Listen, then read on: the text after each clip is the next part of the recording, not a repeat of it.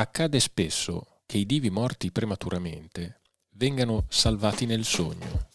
In questa puntata parliamo di Marilyn Monroe, un'icona immortale del pianeta cinema. Trame strane. Cinema dagli affetti speciali di Davide Zagnoli con Massimiliano Bolcioni. Eccoci qua, un saluto a tutti quanti per questa nuova puntata spumeggiante di Trame Strane, una puntata mm. piena di gran bei ragionamenti come cantavano eh, Cocchi eh, e Renato, te lo ricordi? Vero, Canzoni sì, intelligenti. Ciao ragazzi, ciao gente, ciao. Ciao Massimiliano Polcioni, mm. nostro ospite fisso per uh, tutto quello che le riguarda il cinema, le nostre chiacchierate, etc, etc. Caro Max, ma il vissero tutti felici e contenti alla fine di una storia sarà poi vero? No. Eh? no, ma nelle favole poi sai per eh. dare un finale così, no? Cioè se ci pensi il finale interrotto sui titoli di coda evita quasi sempre il confronto con la realtà ed erge a mito illusorio.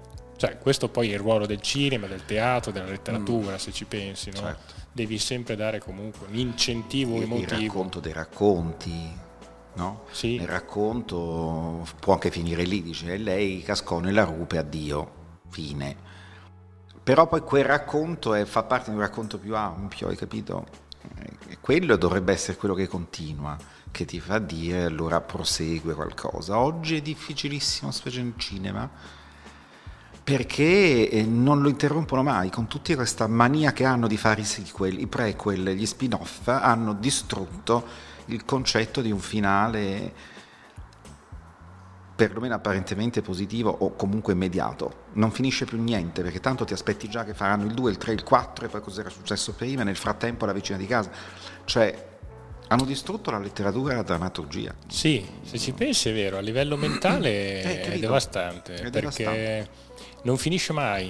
Non no, finisce non te lo mai. fanno finire mai, capisci? Pretendono sempre di raccontare qualcos'altro che non ci sta perché il racconto del racconto, cioè ti faccio un esempio con un cult cinematografico, Via col vento, la Mitchell, l'autrice del romanzo, lo finisce apposta con un finale aperto, Rossella che dice, come nel film, anche nel libro, ci penserò domani, in fondo domani un altro giorno. E tutti si sono chiesti, poi che fa? Lo rivede, riconquista Rette, non lo riconquista, però il racconto principale finisce lì, comunque finisce con lei donna sola, che sa gestirsi, porta avanti la sua vita e rimane speranzosa nel futuro. Immediatamente fanno poi il sequel, gliel'hanno chiesto anche all'autrice perché non scrivi il 2, ci penso neanche, non esiste perché è così che deve rimanere, no? un finale aperto. Poi negli anni Ottanta fanno Rossella, quella bruttura televisiva dove lei torna e danno tutte le spiegazioni e fai là e muoiono tutti quelli che non erano morti prima e lei va pure in galera, ho rovesciato una bottiglia, cioè capito tutta sta roba, eh,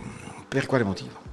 Sì, io... per far continuare una saga che diventa una sega detta proprio eh, economica, nel senso più ne fa più la gente li va a vedere, ma alla fine non c'è più un discorso. Io ho smesso di guardare tutti i Guerre Stellari che erano i miei cult quando ero ragazzino andavo a vederli, no? all'epoca negli anni 70 fu alla fine mi sono perso, non capivo più niente. Beh sì, uccidono poi anche un immaginario di cui secondo me abbiamo bisogno, anche perché magari quell'immaginario è stimolante per fare anche cose nostre. Certo, ti dà un finale che è quello che voleva in quel caso l'autore principale. Se tu non gli levi il finale hai ammazzato il personaggio, la trama, tutto, non c'è più niente. Oggi fanno tutti il cinema, vanno a riesumare ste robe. La cosa peggiore, oltretutto, non è manco solo il sequel, il prequel, lo spin-off, ma il remake cioè, dopo sette volte che mia nonna mi racconta la stessa favola, io mi stufo, non ne posso più, cioè, capito? Perché il racconto si perde. Anche se cambi due virgole, ci metti un'altra cosa, però è sempre la stessa storia, ma chi se ne frega? Adesso, soprattutto Netflix, sai che è il demonio del male, Netflix, ma non solo, fanno tutti la stessa operazione, piglia quella cosa che è già famosa e la rifanno, la fanno, la rifanno, la fanno. Ma già parlato anche puntate fa con le Sì, sì, beh, dopo capito? c'è questa sorta di... Eh. Eh, tensione continua di voler cioè, tenere credo. tutti sulla corda. Sì. Quindi, Però poi alla fine la gente cosa ottengono? Che non gliene frega più niente. Sì, dimentichi subito, eh, ripeto. Tanto non... capito cosa lo vedi a fare, cioè, io penso che non... il remake ennesimo dell'esorcista non so neanche se lo vedrò, perché a questo punto non me ne frega più niente, cioè capito? Se voglio rivivere quell'atmosfera mi ripiglio il vecchio del 70 e guardo quello, altrimenti tutti quelli venuti dopo non servono a niente. Ma guarda, io a me piace guardare quei bei nuaroni americani mm. degli anni 40-50 che durano un'ora e 25, un'ora e 30, sì, un'ora sì. e 35 al massimo e c'è tutto, c'è, c'è tutto, dall'inizio alla fine e a volte dico da un'idea come questa magari l'Amazon Prime prende spunto e ci fa una serie appunto di 10 puntate mm-hmm. che se funzionano diventano 20, 30 sì. e alla fine uccidi il sogno in uccidi caso. il sogno perché poi ipnotizzi lo spettatore che sta lì e subisce, non è che è attivo. Sì, sì. La televisione già è, è questo, no? non è interattiva, tu sei lì, guardi, intanto mangi il popcorn, guardi anche il cellulare durante un film, cioè voglio dire hanno privato de, della capacità di seguire un racconto narrativo lo spettatore. Poi lo sai, notavo che in queste serie che devono durare all'infinito, mm. ehm, perdono, eh, cioè queste serie perdono proprio i, i tempi, sì, sì. il ritmo, perché tutto no, deve infatti... essere dilazionato. Mm. Per cui eh, non so se... O ci sono al contrario quelle talmente veloci che tu non hai capito cosa hai visto, hai capito? Cioè non hanno più il concetto veramente di narrazione non ci sono più quegli scrittori, ragazzi, cioè, perché poi magari ci sono anche, eh, perché non è vero, non ci sono più gli attori e i registi, ci sono, ma non gli danno i soldi per fare i film, o per scrivere o non li mettono in luce. Vabbè, comunque, eh, tutto questo per dire che abbiamo parlato di Titanic qualche puntata sì. fa, riprendendo un po' il concetto, schema narrativo di Titanic di James Cameron se ci pensiamo, i due protagonisti, Leonardo DiCaprio e Kate mm-hmm. Winslet, appartengono a due ceti opposti, il povero e la ricca, tema che crea una grande empatia col pubblico. I nostri due eroi si conoscono, si amano, ma poi uno dei due non sopravvive. Nel ricordo di lei, nel cuore degli spettatori, questo amore si erge a mito. Mm-hmm. La riflessione è: ma se entrambi si fossero salvati da quella sciagura, anzi, facciamo finta che non fosse neanche mai accaduta questa mm-hmm. sciagura mm-hmm. e fossero arrivati in America cioè, si sarebbero amati veramente in questo modo sublime no. per tutta la vita. Te lo dimostra che lei lo fa morire, cioè, capito?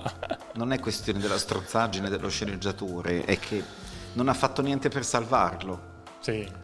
Però se ci pensi, non solo non lo potremmo mai sapere, mm. ma non lo vorremmo mai sapere ma perché no, ci piace quel anche tipo que- di quelli, sai che esiste, adesso c'è il termine, ma non mi ricordo di alcune case di produzione, per, per, come si dice, eh, autonome, no? che, indipendenti. indipendenti. che fanno solo finti trailer, ma pagano anche gli attori veri, quelli del film precedente, per cui esistono dei trailer con DiCaprio, lei, che vengono pagati per fare queste comparsate nel trailer. E hanno fatto Titanic 2, che è una cosa improbabile. Io lì per lì credi che sia vero. Io ho visto anche ET2 ho detto ma l'hanno fatto davvero perché c'era Tom Elliott, c'erano tutte queste persone con E.T. che torna e si scopre che E.T. in realtà apparteneva a un pianeta di eh, E.T. come lui ma vampiri cattivissimi per cui arrivano tutti gli altri E.T. che ammazzano la gente lui era l'unico buono per quello che era finito sulla Terra l'aveva mandato via quindi diventa un film dell'orrore disaster, cioè capito? Io ho detto, Beh, se ci pensi, Titanic 2 potrebbe essere eh. un re- Revenant, cioè lui che è un morto vivente che torna in vita. Ancora peggio, sì, esatto, perché nel trailer 2 fanno vedere che lui lo trovano congelato, ma vivo, lo scongelano, lui torna. Il problema è che trova lei vecchia ma lui è ancora giovane perché è rimasto uguale come nel 1914 cioè rendiamoci conto poi in realtà era un falso è chiaro ma qualcuno ci credeva diceva ma hanno fatto il 2 dico ma non ci credo Beh, vabbè, con la moda di questi seguiti a sì, tutti i costi sì, tutti accadono costi. anche queste cose. No, tutto questo per dire che alla fine anche la forma di divismo è mm. un sogno che non vorremmo mai che si interrompesse. Per cui mi viene in mente di come la morte prematura di Marilyn Monroe, mm-hmm. la mia Monroe, così strana e per certi versi misteriosa, proprio sui titoli di coda, perché è morta sui titoli di coda in un momento in cui stava certo. avendo tanto successo. Ecco, questa morte prematura l'ha un po' salvata dal sogno, se allora, ci pensi. Guarda, sì. Uh, è difficile. Te te sai che io Marilyn per me è una specie di, di, di doppio animistico astrale, quello che vuoi. Non sono un fan sfegatato della Monroe, ce ne sono altri, mi piacciono molto, però lei veramente rappresenta qualcosa che è più unico che raro oggi nella storia del cinema e nel concetto di mito. Perché, ok, di solito, sai, quando muori, sei un personaggio così famoso, al culmine di un momento di fame, di successo, lasci un buco improvviso per cui vieni ricordato, no? Dici, ah, è venuto a mancare Tizio quell'anno.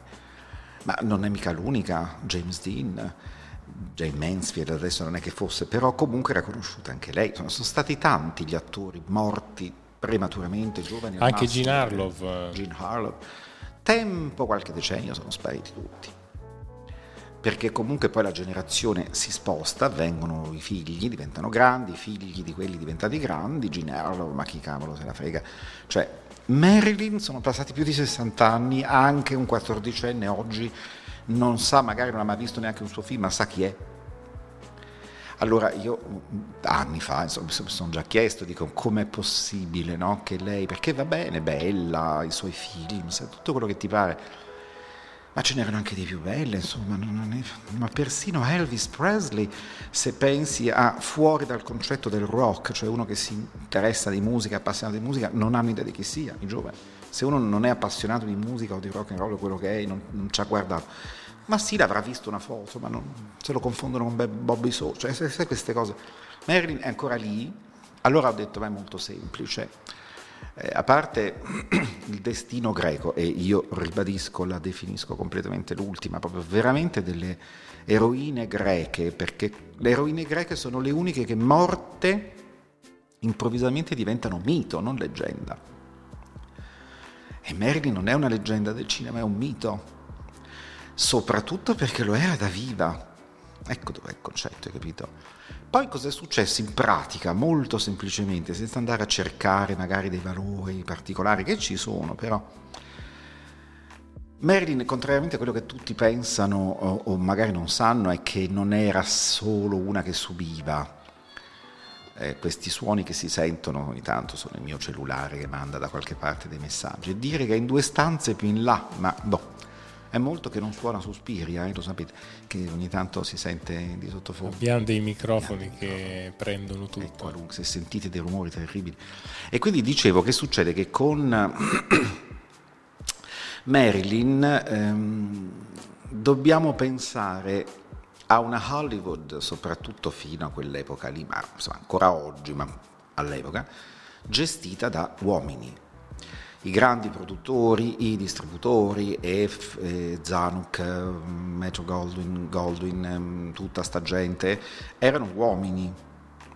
Quindi già per un'attrice donna non era facile gestirsi in un ambito tutto maschile, dovevi fare i conti con dei produttori assolutamente attenti al soldo e basta, perché questo è comunque il cinema americano che ha preso tutto dall'Europa, non ce lo dimentichiamo, il 90% dei registi dell'epoca che hanno aperto la strada al cinema americano, hollywoodiano, eh, venivano tutti dall'Europa perché stavano fuggendo a una guerra che stava arrivando, quindi sono tutta gente che è fuggita da qui, quindi si sono portati dietro un background culturale ben diverso da quello americano che ancora oggi in pratica non esiste o esiste poco, insomma, vabbè, adesso non è che siano tutti così, non è vero, però è chiaro che è un, un continente relativamente fresco rispetto a, all'Europa, per cui, ma già in quell'ambito arriva una Monroe che sovrasta naturalmente per presenza. Marilyn non è che piaceva a tutti o ha avuto il successo che aveva quando era in vita solo perché era bella, nel senso è bionda, è bella, prima di lei ce n'erano delle altre, perché comunque lei stessa si era ispirata a Jean Harlow e anche a Lana Turner, che erano le due bionde precedenti. Eh, Marilyn era semplicemente una manager paurosa e una fotografa. Se fosse sopravvissuta, io sono più che convinto che sarebbe diventata o un'attrice di teatro, dimenticandosi il cinema, o una fotografa perché aveva questa ossessione fotografico-visiva per l'immagine, non sapendo cosa fotografare, fotografava se stessa, quindi faceva di sé l'oggetto fotografico di infiniti eh, servizi fotografici, anche non richiesti da nessuno, che lei stessa faceva le dive una volta venivano fatti i servizi in funzione del lancio di un film, quindi facciamo un bel po' di foto bella dove sei sulle balle di paglia, così creiamo il mito della Jane Russell contadina ma sexy. Ale, le case di produzione ti costruivano completamente e facevano questo anche con la Monroe, sono le foto più eh, patinate, quelle di lei, classiche, la bocca, il vestito, i diamanti, ste robe. Ma le foto che sono sopravvissute di più di lei sono quelle che lei invece si faceva fare da sola, da fotografi pazzeschi e soprattutto giovanissimi, che non hanno quasi mai messo davvero tutto il materiale in circolazione per un semplice motivo, che fragilmente emotiva per quanto fosse, perché poi Marilyn adesso riassumiamo brevemente, ma una che cresce senza il padre, con una madre che andava e veniva dalle case di cura, poi che si risposa con un altro, aveva una famiglia a due perché aveva anche una sorella o due per madre, però insomma vabbè, non ha mai avuto una famiglia, quindi si attaccava un pochino a tutti cercando questi nuclei familiari, spesso le andava bene ma molto spesso le andava male. Vedi coi mariti, ma la cosa peggiore che poteva capitarle era andare all'Actor Studios a studiare dagli Strasberg, che sono storicamente due afidi terrificanti che rubavano soldi a chiunque e l'hanno letteralmente devastata e depredata dandole questa finta sicurezza di una casa, di una famiglia ritrovata. Cioè tu dici che l'hanno rovinata veramente? L'hanno assolutamente depredata. A livello proprio psicologico? Depredata, perché le davano una sicurezza che non era vera.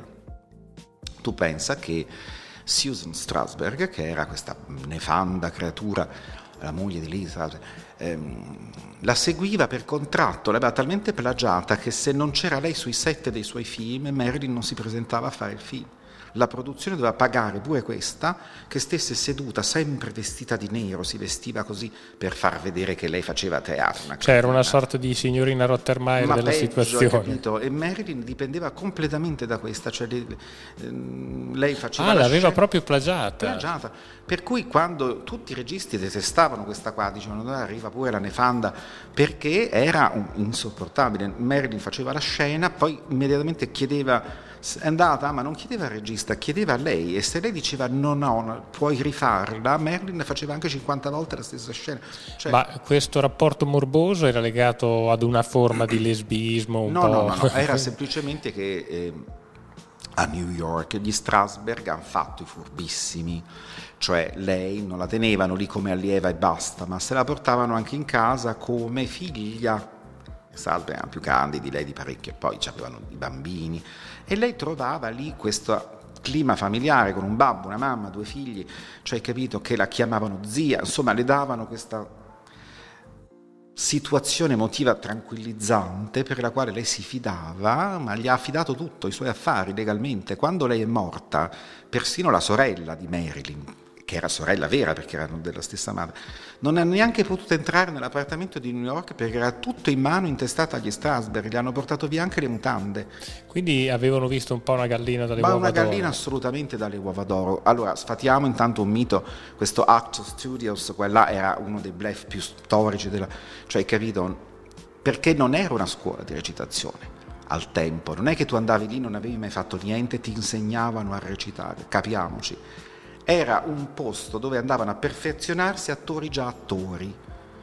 Qualcuno anche abbastanza già noto, ma più che altro teatralmente parlando, un Brando aveva fatto un trama a teatro, insomma, sta gente qui, che portavano la loro esperienza nell'accademia, nella scuola.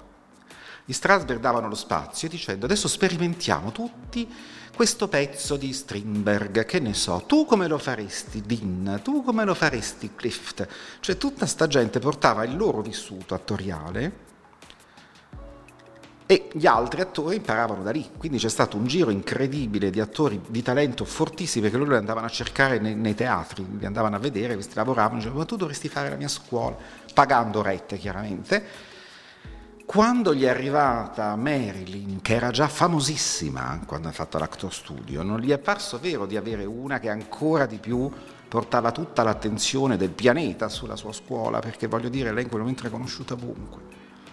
Quindi se la sono accaparrata a dei livelli paurosi.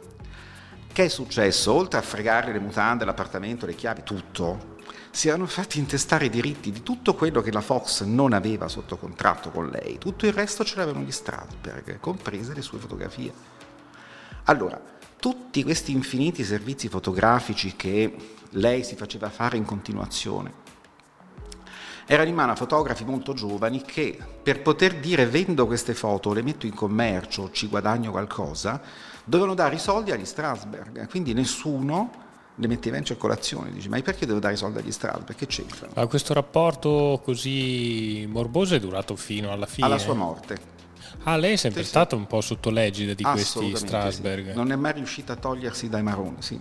Ci hanno cercato amici di dire distaccati perché in fondo ti stanno sfruttando, ma lei si è assolutamente fatta prendere. Eh, era quasi una forma di setta, una forma religiosa quasi, Beh, erano no? diventati estrema. sì, questa ossessione, capito? Ma da furbi, erano ricchi sfondi, volevano quello, la fame, il successo. Sì, sì, tu ti fai la pubblicità capito, con i VIP, i Infatti VIP, quando gli dell'epoca. attori famosi o quelli già bravi hanno smesso di andare a fare gli allievi all'Actor Studio, l'Actor Studio è sparito. Cioè, raga, vent'anni fa c'è andata la Golino, c'è andata Valeria Marini, cioè, che, esperienza portano queste? Cioè, esiste ancora c'è tecnicamente. ancora, ma non ha niente a che fare con quello che era. È una roba che fa curriculum. Ma sì, per modo di dire, ma sai qui ormai con tutte le balle che, che leggi in qualunque cosa, qualunque cosa fa curriculum, poi vai a vedere, non c'è nulla di dato di fatto.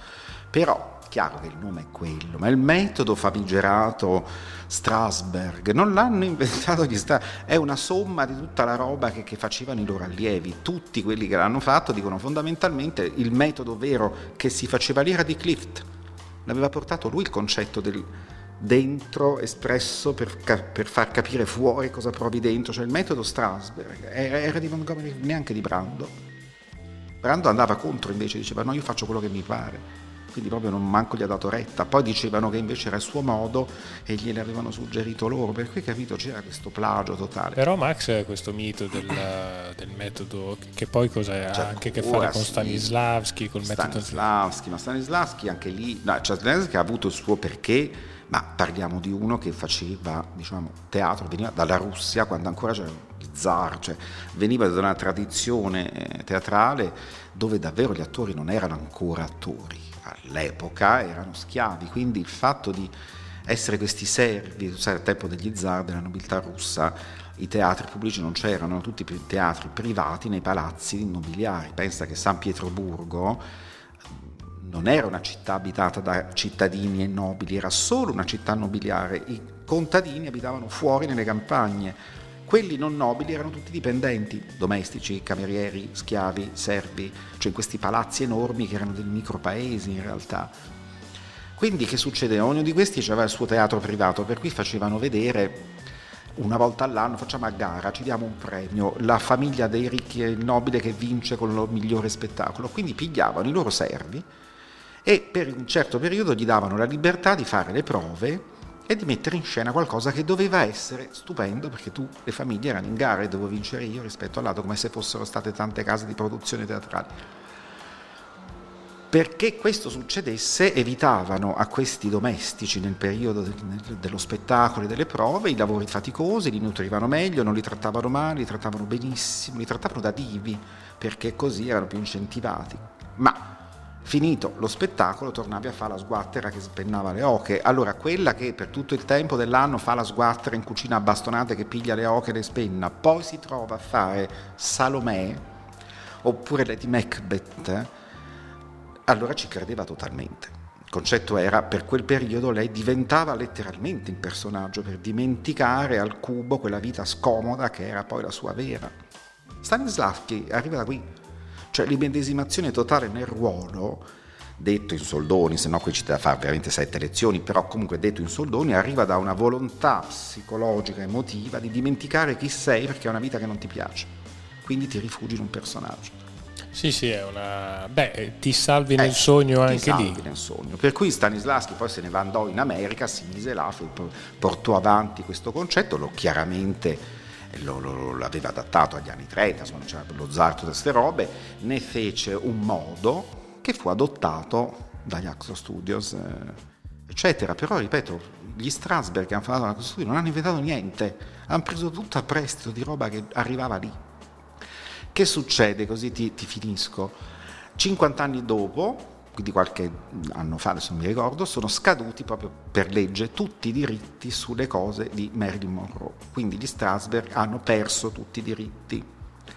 Come hanno perso i diritti, ha cominciato a uscire una valanga di materiale inedito della Monroe, se ci fai conto stanno uscendo anche adesso dei servizi che sembrano fatti ieri roba mai vista, perché tutti questi fotografi che allora avevano 20 anni, oggi ne hanno 70, tirano oggi finalmente fuori del materiale che è in loro possesso, possono chiedere loro i diritti su sta cosa e non devono pagare gli Strasberg, che c'è rimasta credo la figlia, non so, gli eredi. perché avevano tutto loro.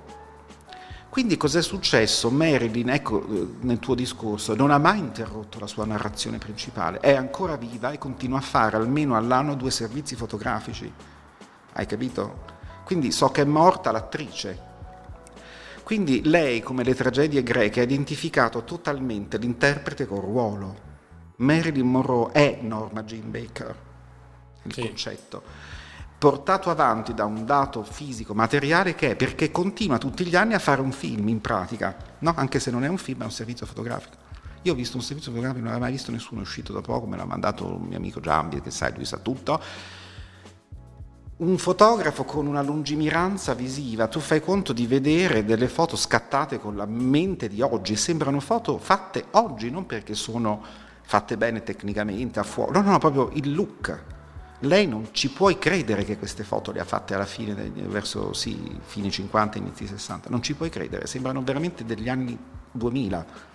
È un look suo, le, le, le, la posizione, quello che manda, talmente attuale che tu dici, allora ecco, capisco Warhol quando fece la famosa Marilyn tutta colorata, stampata, che disse questa è un'icona cioè perché è diventato un personaggio pop, cioè è diventata una leggenda, no? è la lattina del pomodoro, cioè è una roba che continuerei ad avercela in casa.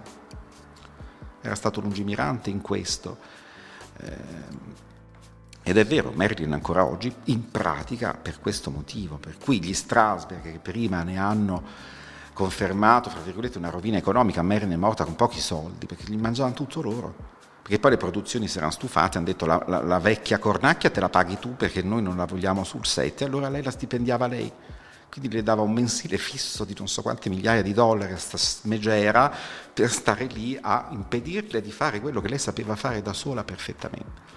L'unico che riuscì a metterla in quel posto alla megera fu John Huston negli Spostati, che è l'ultimo film compiuto della Monroe, che è di una bellezza inaudita, dove a un certo punto eh, la vecchiaccia era sempre tra le palle, lei era assolutamente fragilissima a livello di nervi perché la sceneggiatura del marito in quel momento che era Arthur Miller aveva praticamente messo in scena lei, quindi se tu vedi gli spostati vedi anche la vera Marilyn dietro al personaggio, quindi lei era contenta ma nello stesso tempo terrorizzata di esporsi così tanto nel film, quindi ancora di più c'aveva la meggera intorno, no? Ma Houston dice io so che tu puoi fare tanto di più se non c'è quella cosaccia che ti dice sì, no, non esiste. Quindi pretese, disse facciamo questa scena, sai quella dove lei a un certo punto li, fanno prigionieri i cavalli, sono in mezzo al deserto, lei comincia a gridare lasciali, lasciali, siete dei mostri, degli assassini, Mary amava moltissimo gli animali, allora lui dice facciamo una cosa che non hanno mai fatto, anziché farti un primo piano, ehm, questa scena la faccio venire da lontano, così tu mandi tutta la tua... E quindi allontanò praticamente Merlin dalla macchina da presa veramente di 300 metri, nel film la vedi piccolissima in mezzo al deserto. La vecchiaccia non poteva avvicinarsi alla Monroe perché sennò entrava nell'inquadratura. Quindi è uno dei pochi escamotage funzionali dove lei davvero recita senza quell'altra che interagisse ed è un momento fortissimo. Se tu lo senti in inglese, lei è meravigliosa è autentica, totale, non c'ha questa cosa addosso, hai capito che le dice fingi, fingi, fingi. Pazzesco.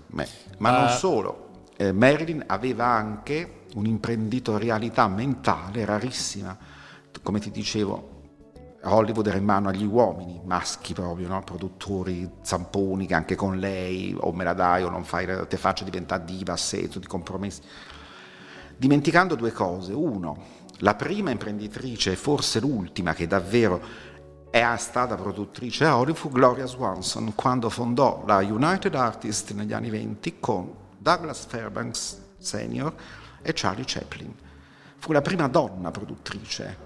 Quindi il cinema aveva già fatto quattro passi, parliamo del muto quasi ancora, con una donna che poteva dire la sua a livello di produzione. Il cinema avrebbe avuto sicuramente uno sguardo un po' diverso, contando che la donna magari non stava a guardare lo stallone bello e figone, ma magari guardava più le trame, no? C'è sempre un'ottica diversa. Invece da lì poi in avanti la Swanson subì la sua storia, che non è miserevole perché la Swanson, capito che le donne non avrebbero avuto carriera come produttrici, diventò la maggiore azionista della Coca-Cola. Quindi ti ho già detto dove ha fatto i soldi la Swanson, è morta ricchissima. Eh, mica scema. Eh, capito? Eh. Quindi lei investì tutto nella Coca-Cola e aveva risolto il problema. Dopo donne produttrici non ce ne sono state più, salvo qualche regista, insomma, ma rara, e Marilyn, che non ci pensa mai nessuno, ma fondò la Marilyn Monroe Production, con la quale riuscì a fare un film bellissimo che è Il principe e la ballerina, che lei produsse, volle girare in Europa perché disse solo lì capiscono davvero cos'è il film e lo fece girare a Laurence Olivier, che è anche il partner. È Cenerentola. E tu che hai fatto Cenerentola con me una vita sai a questo punto da dove arriva la mia Cenerentola, cioè quella che alla fine dice al principe sto sola, ciao. No, se tu pensi al film con la Monroe, il concetto è esattamente lo stesso e lei era avantissima con questa cosa, l'aveva voluto lei questo film. L'hanno osteggiato in tutte le maniere possibili, per cui lei è l'unico film che riuscì a produrre, dopo è tornata a fare le sue robe, perché non, non, ma se lo vedi nel contesto di tutta la sua cinematografia ti accorgi che lì capiamo cosa avrebbe voluto fare lei, cioè produrre scegliere delle storie, dare uno spazio ad altre cose che non è solo la, la, bionda cretina o il protagonista o il nome del divo qua e là che ci vuole quello che vuole. Voleva raccontare delle favole, era una bambina, cioè, il principe e una ballerina una favola, in fondo, che finisce male perché alla fine lui non la sposa. Lei dice no, me ne vado, piglia il suo cosino e se ne va. Quindi ineditissimo per l'epoca un finale così, ma molto contemporaneo se ci pensiamo. Peccato che l'hanno bloccata, chiaramente non potevano dare alla Monroe questo potere di essere una che diventava produttrice. Lei non aveva neanche forse ecco, le capacità eh, ciniche di essere una produttrice vera, che aveva ad esempio Joan Crawford, ma ehm, allora si affidava a chi pensava potesse consigliarla bene, ecco dov'è il suo guaio, quindi si è fidata delle persone peggiori, dei Kennedy che l'hanno fatta fuori, dei, eh, dei famosi Strasberg che ti consigliamo noi, no, tu non devi fare la produttrice, tu devi essere un'attrice, questo le dissero loro cioè, probabilmente lei avrebbe continuato a investire i suoi soldi facendo la produttrice. Il problema è che se investiva tutti i suoi soldi per fare film non li dava a loro, quindi loro la convinsero che lei era assolutamente la più grande attrice del secolo e non doveva fare la produttrice, capito?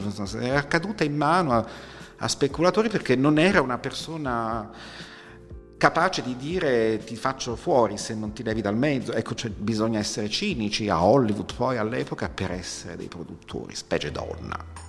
Bene Max, eh, portiamo avanti mm. l'argomento Marilyn anche per la prossima puntata, okay. perché parliamo anche dei film, yes. della sua immagine nel cinema e di tutto quello che poi ci ha lasciato, perché ci ha lasciato tanto, anche se vedevo un attimo, mm. ha fatto poco più di 30 film. Sì, sì, ma in pochissimo però, perché uè, sì. è morta giovanissima, aveva 36 anni, quindi non è che ha avuto una carriera di 30 anni.